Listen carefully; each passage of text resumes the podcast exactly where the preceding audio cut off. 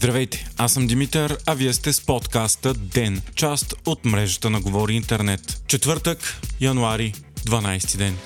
Прокуратурата ДАНС и чужестранни агенти влязоха в офисите на голямата българска криптобанка Nexo в акция, която се очертава като една от най-големите в историята ни. Nexo се отегли миналата година от САЩ, защото е съдена от 8 щати заради нарушенията на финансовите регулации там. По информация на прокуратурата в момента тече разследване за организирана престъпна група за пране на пари, данъчни престъпления, компютърни измами и предоставяне на банкови услуги без лиценз. Говорителят на главния прокурор Сика Милева заяви, че през последните години през Nexus са преминали като оборот над 94 милиарда долара, а клиент на платформата е бил лице обявено за финансиращо терористични актови. Основната дейност на фирмата е на територията на България, но са използвани мрежи от кухи фирми. Над 300 агенти и служители от службите за сигурност работят по случая. По информация на трите национални телевизии, компанията е привличала клиенти за инвестиции в криптовалути с обещания за висока доходност. Има данни, че част от вложените средства са присвоени от собствениците на компанията компанията.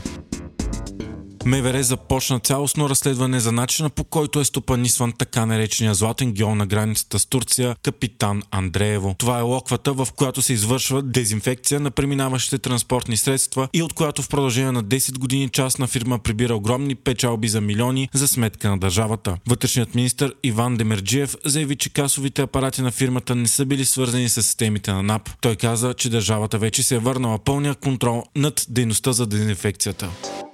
Полетите в САЩ бяха възстановени след вчерашния срив на системата за предупреждаване на пилотите. Повреда в компютърната система на Федералната въздухоплавателна администрация най-вероятно е предизвикала вчерашното преустановяване на въздушното движение в Штатите. Става въпрос за повреден файл в базата данни. Администрацията заяви, че няма никакви данни да става въпрос за кибератаки. През вчерашния ден са били забавени 9600 полети, а 1300 са били отменени започва да се разраства скандал около президента Джо Байден. Това става след като за втори път в рамките на седмица негови сътрудници и адвокати откриват свръхсекретни документи в свързани с него места. За първата партида от класифицирани документи стана ясно преди два дни, когато те бяха открити случайно от адвоката на Байден в офис на мозъчен тръст, носещ неговото име. Адвокатът веднага е предприел необходимите стъпки, за да върне документите. Те са от времето, когато Байден е бил вице-президент на Обама Обама. Той обаче е използвал този офис след мандата си. От тогава започна търсене на други документи. Самият президент заяви, че е изненадан от информацията и не знае какво е естеството на документите, но че оказва пълно съдействие на проверката по случая. Всички документи от Белия дом, включително класифицираните такива, задължително трябва да бъдат предадени на Националния архив на САЩ, където се съхраняват след приключването на мандата на съответната президентска администрация. През август миналата година ФБР извърши мащабна акция в резиденцията на бившия президент Доналд Тръмп, където бяха открити хиляди свърхсекретни документи, отнесени от него при напускането на Белия дом, които той отказваше да върне за архивите.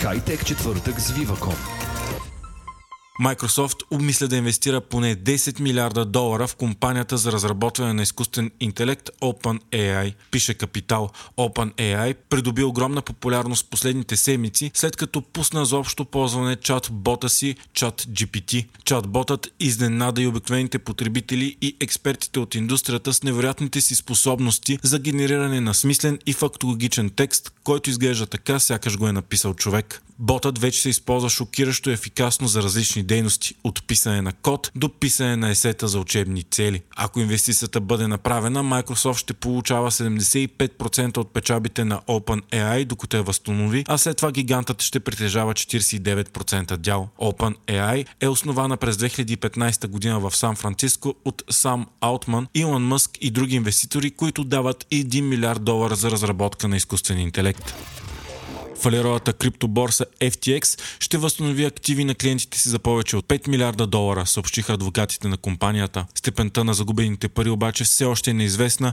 и се предполага, че FTX няма да може да възстанови в пъти повече средства на инвеститорите и клиентите си. Компанията, която беше втората най-голяма криптоборса в света, фалира през ноември, като само дни преди това бе оценявана на 32 милиарда долара. Основателят ти, сам Бакман Фрид, бе арестуван и в последствие освободен под гаранция от 250 милиона долара долара. Срещу него обаче върви разследване за престъпна схема за измами, ощетила кредиторите на FTX с милиарди долари.